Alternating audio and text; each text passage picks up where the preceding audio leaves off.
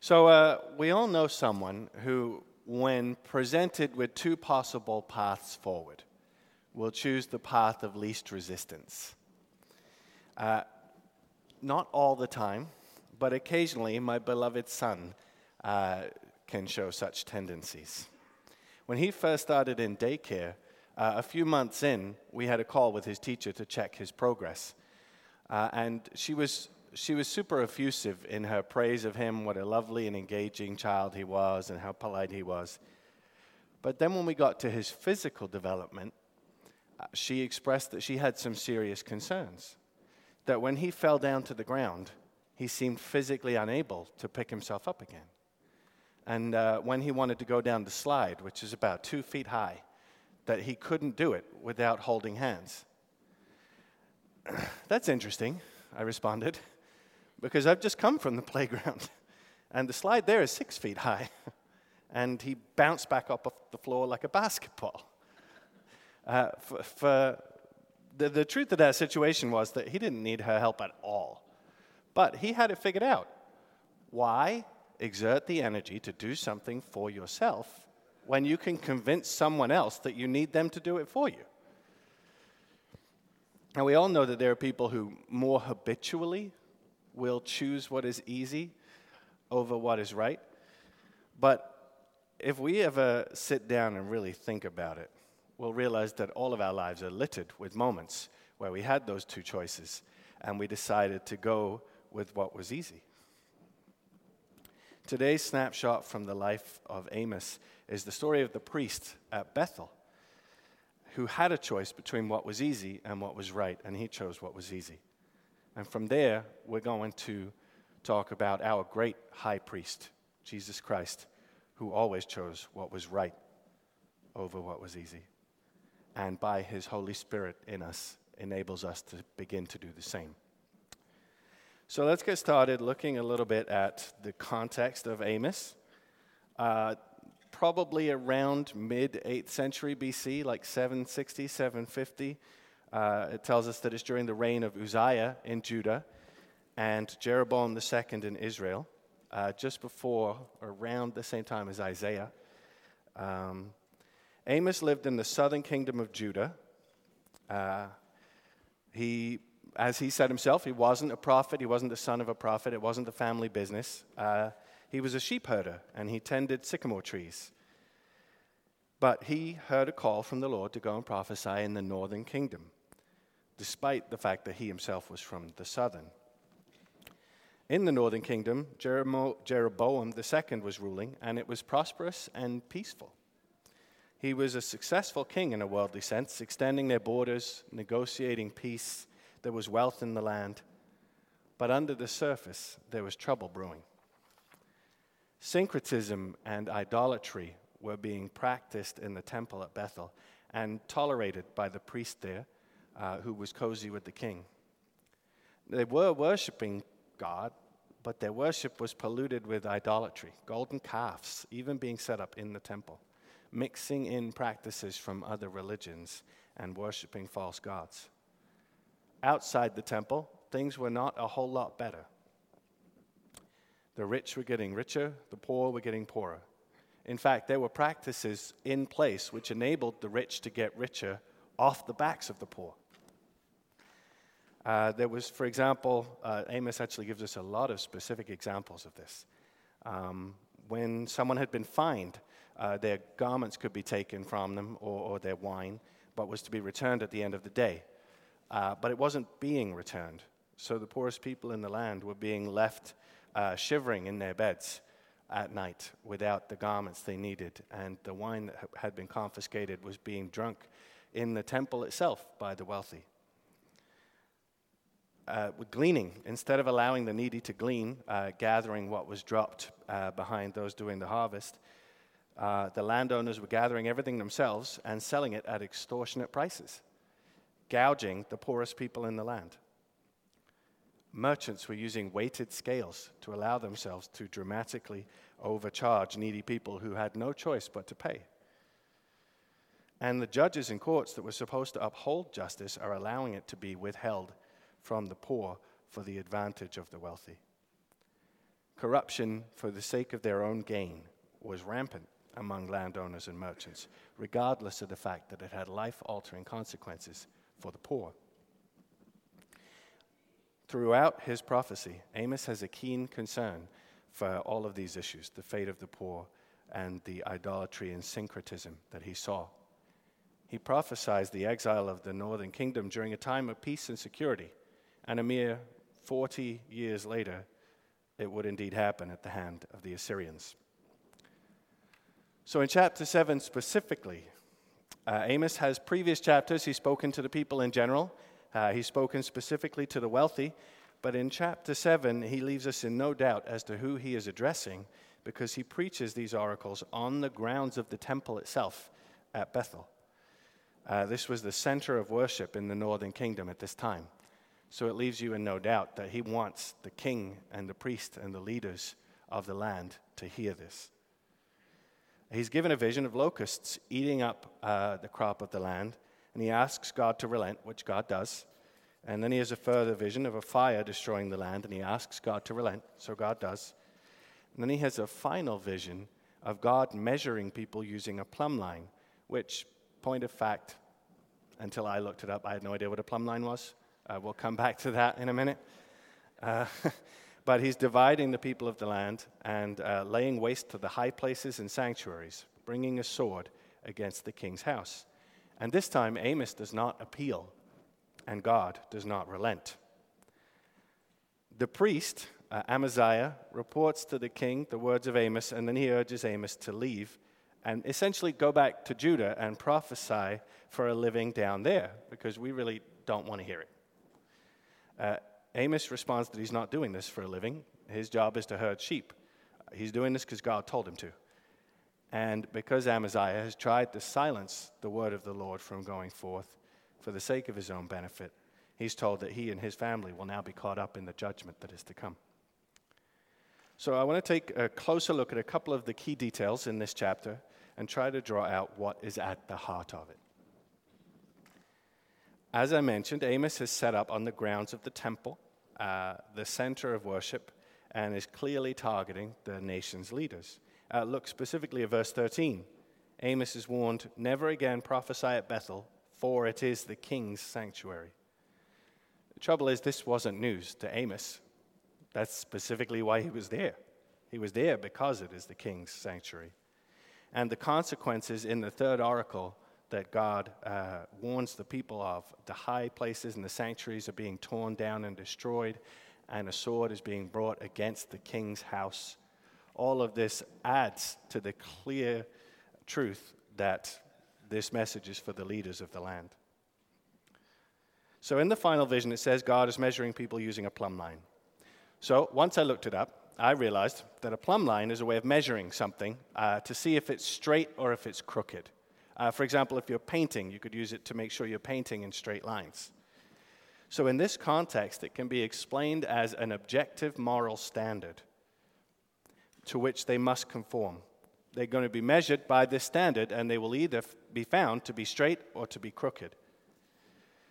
God has passed over previous judgments at the prophet's request, but the idolatry, the syncretism, and the injustice have persisted. So God is now coming with an objective standard by which they will stand or fall. No more polluted syncretism, no more claims of devotion while overlooking the suffering of the poor. Judgment is coming for those that don't measure up to this standard. So, if we look at how Amaziah responds, the very first thing he does is essentially he tattles, right? He sends word to the king, uh, and then he comes right outside and uh, basically tells Amos to flee. Uh, and this reaction tells you he doesn't actually really care if Amos is a legitimate prophet or not. He's not hanging around to find out. He hears what Amos is saying. He immediately sends word to the king that Amos is conspiring against him. And then he comes out and tells Amos to get out. He's not much concerned if the word that Amos is bringing is the word of the Lord. He assumes that Amos is making money out of this I guess because he thinks, what other reason would there be to do something like this? This is a crazy thing to do. The only motivation could be money. Why, why is he reacting this way? He's a priest. He's supposed to be leading the people in worship. Why is he reacting this way?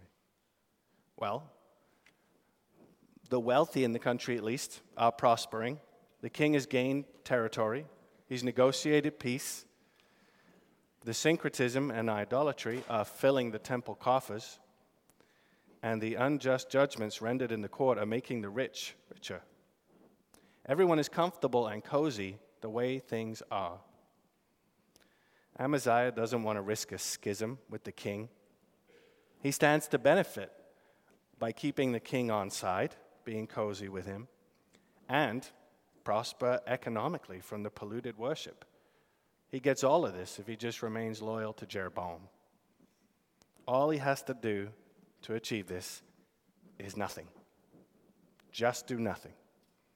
However, if he were to hear Amos out, accept the word of God, it would mean he had to cleanse the worship of syncretism and idolatry. It would mean that he had to challenge the abuses of the poor that were happening, that he would likely fall out with the king, lose some income, endanger his career, and maybe even his own safety.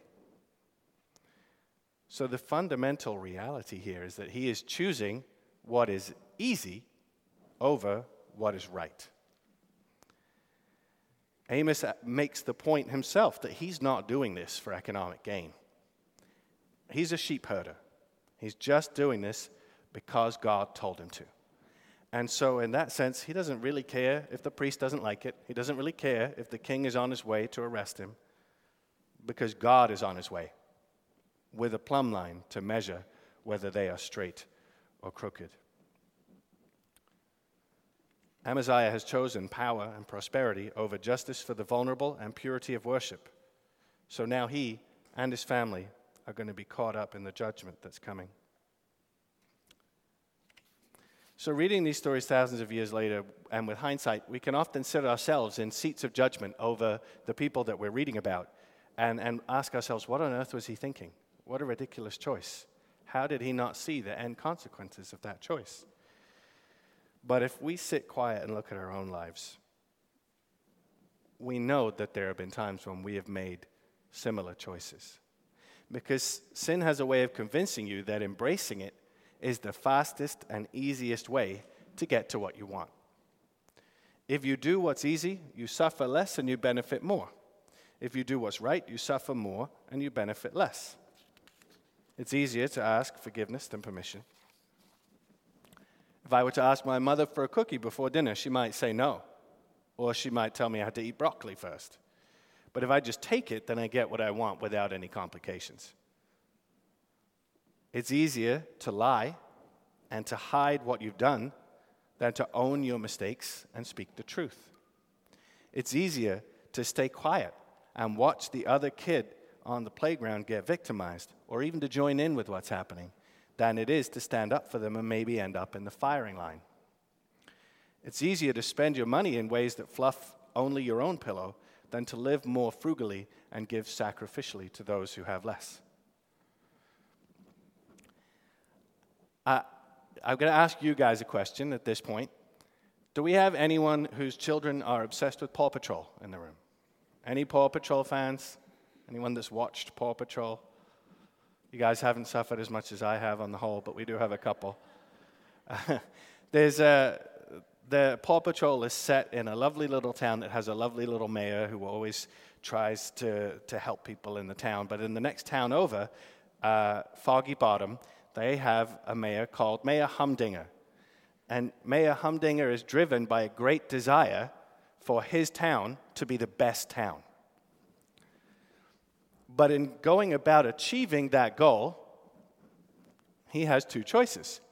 He could do this the right way, which is work really hard to fix the issues in your town, or he could do it the easy way, which is to run on over to the next town over and steal their tulips so his garden looks nicer.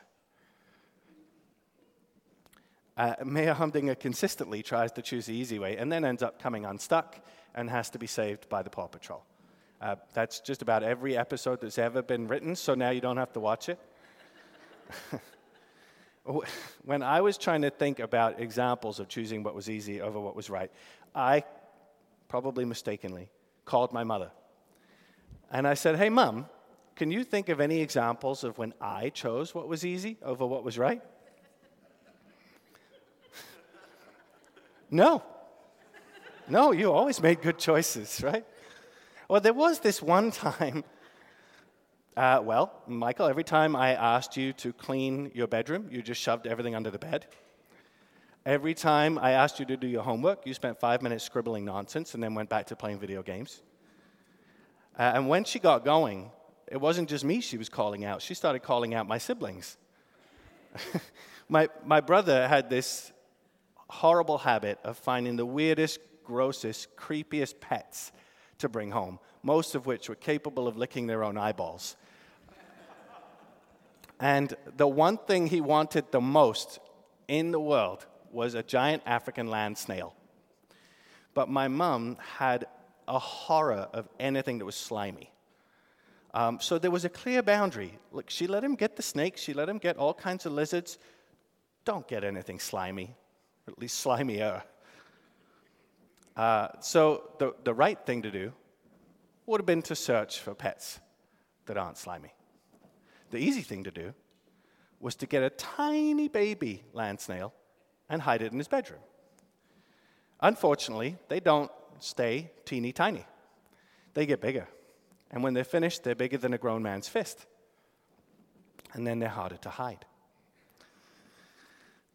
My mom's wrath initially was great. Uh, but in fairness to her, so too was her grace when a few weeks later, my brother went on vacation and asked her to look after it while he was away. But my, my personal favorite example of this, unfortunately, I am the subject of, uh, was when I was trying to ingratiate myself with a particular social group at school. And this group of individuals, their favorite thing to do during recess was to have a massive food fight with the kids from the grade below. Now, mostly it was harmless. Mostly it was, you know, sandwiches and things like that. But it did get significantly worse when the apples would come out and somebody would be sent to the school nurse. so I wanted to get involved in this community. The right thing to do would have been to try to make friends with them in ways that did not lead to injury for innocent bystanders. Or, if that wasn't possible, to make friends with people that did not enjoy in, injuring innocent bystanders. Uh, but that would have been harder and it would have taken longer. So, what I did was I went home to my mother and I told her that I had cooking class the next day and that we were going to be baking. So, I needed to bring in eggs when I went to school the next day, let me tell you something. I was a hero. All of my hopes and dreams had been realized, and it had been so easy. I couldn't believe my luck. I didn't really think about the, the half a dozen poor souls that went home with egg yolk in their hair and on their blazers. I had what I wanted. But the interesting thing about choosing the easy way that I didn't think through and neither did Amaziah, the priest at Bethel, is that at its heart, sin is deceptive. It promises you that it will fulfill your desires with minimum effort, but it never tells you about the fallout. A teacher caught a glimpse of a kid covered in egg and brought together every poor soul who had been involved in the food fight. We all looked fixedly at our shoes and didn't make eye contact with each other as she said, okay, boys, I don't care who threw the eggs. I don't want to know who threw the eggs. The only thing I want to know is who brought them in. in the end, ironically, I didn't really end up getting closer to those guys at all. they wanted to avoid the heat that I was getting. And I got a significant amount of trouble out of it to boot. So you see, sin tells you that it can give you everything your heart desires, but it never tells you at the same time, while it's giving you that, it will take from you things that are even more important your friendships, your relationships, your loved ones. Amaziah found this out the hard way too. He figured if he did nothing about the idolatry and injustice, He would be wealthier for it, ingratiate himself with the king, and avoid any unpleasantness. Maybe he even justified it to himself by saying that this way he could give his family a better life and not put them at risk of the king's wrath. But as usual, sin was lying to him. In seeking to avoid the wrath of the king, he incurred the wrath of the holy God for himself and his family. You see, because God's children were the poor who were shivering in their beds at night. God's children were being trampled for the cost of a pair of sandals and were being denied justice in the courts. God had also the idolatrous and syncretistic worship that Amaziah was allowing had risen to his nostrils and revolted him. They set up golden calves in the temple itself. They engaged themselves in worship of gods to whom children were sacrificed, and all manners of evil were practiced. Amaziah had allowed all this for the sake of staying on side with Jeroboam and keeping the money rolling in. But the end consequences of this choice that he incurred were worse than anything he would have faced if he had just followed God and done what was right. And isn't this sin in a nutshell?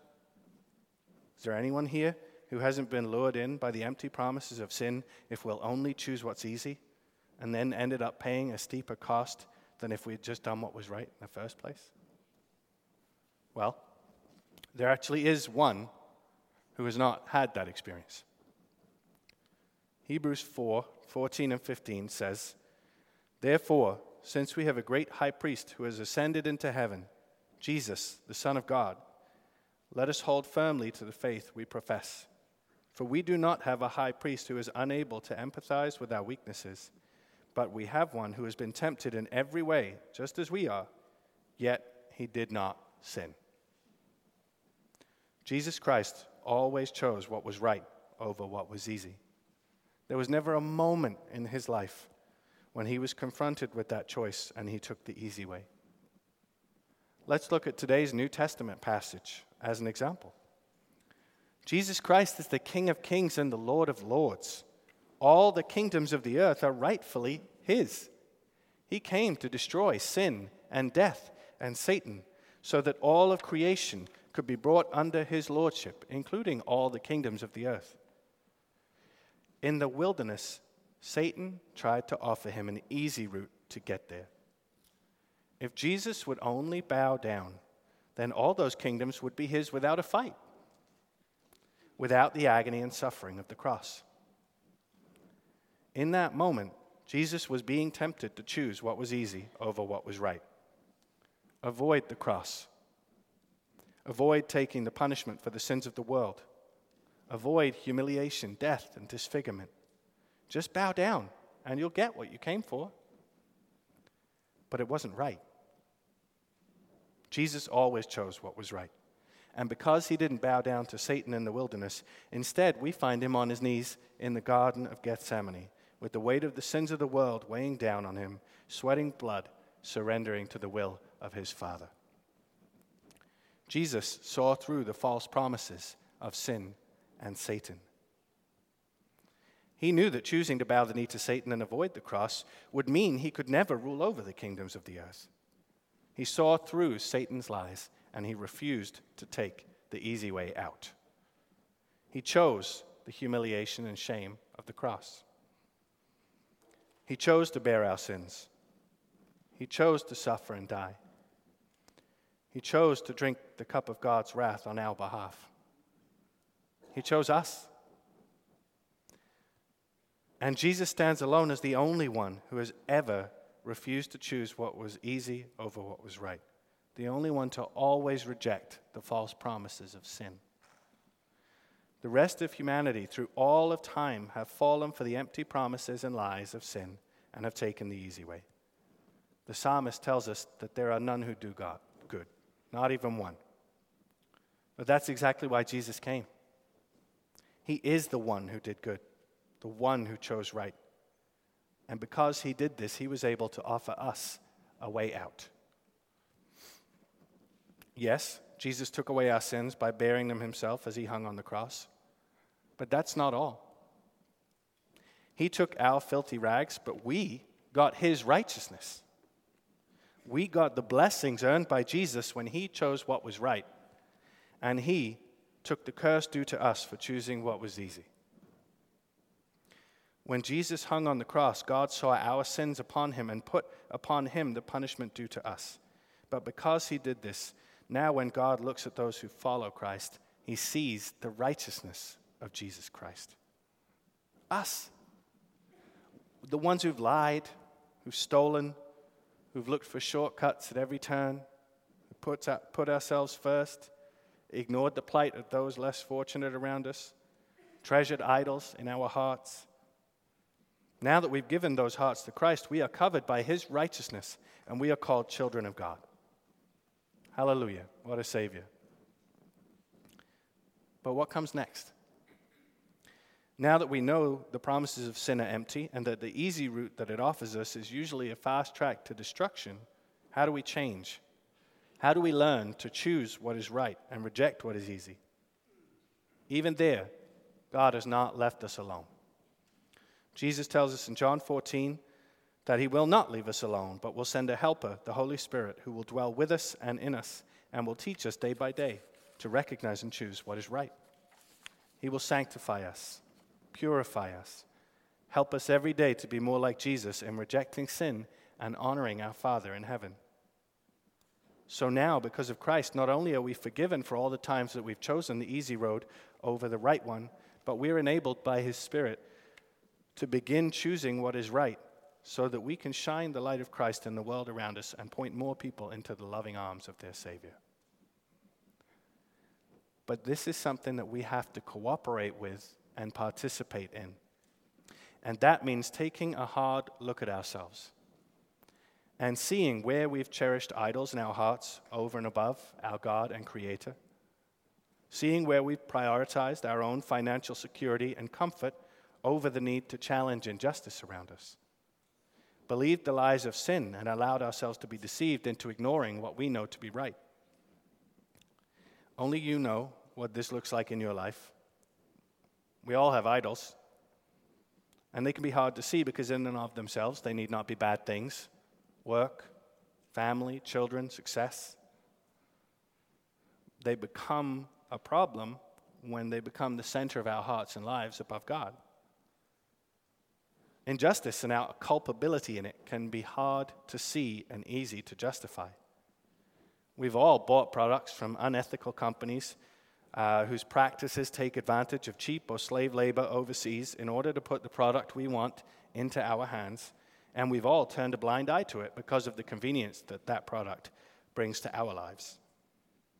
Or perhaps we've knowingly ignored the need that is plain to see in the world around us and refused to bring our resources, finances, and influence to bear on it because we're preoccupied feathering our own nests. We've all fallen for the lies of sin.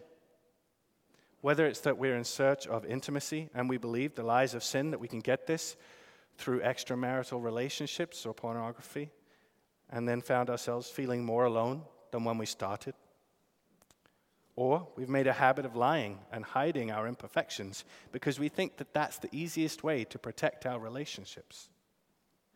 Not knowing that in actuality, the deception we choose to engage in does more to harm our relationships than the thing that we were trying to hide. Well, church, fear not.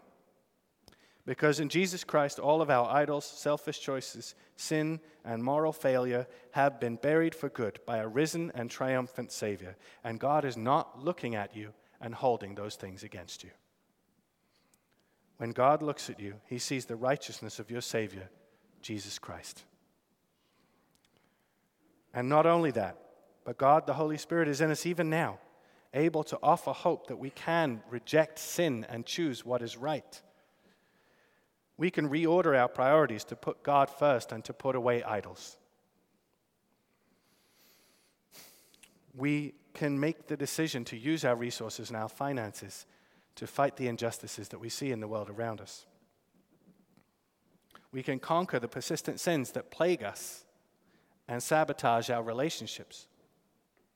We can do all this by the power of the Holy Spirit within us, knowing that all the times we failed are not held against us because of the righteousness of Jesus Christ, the one who always chose what was right over what was easy.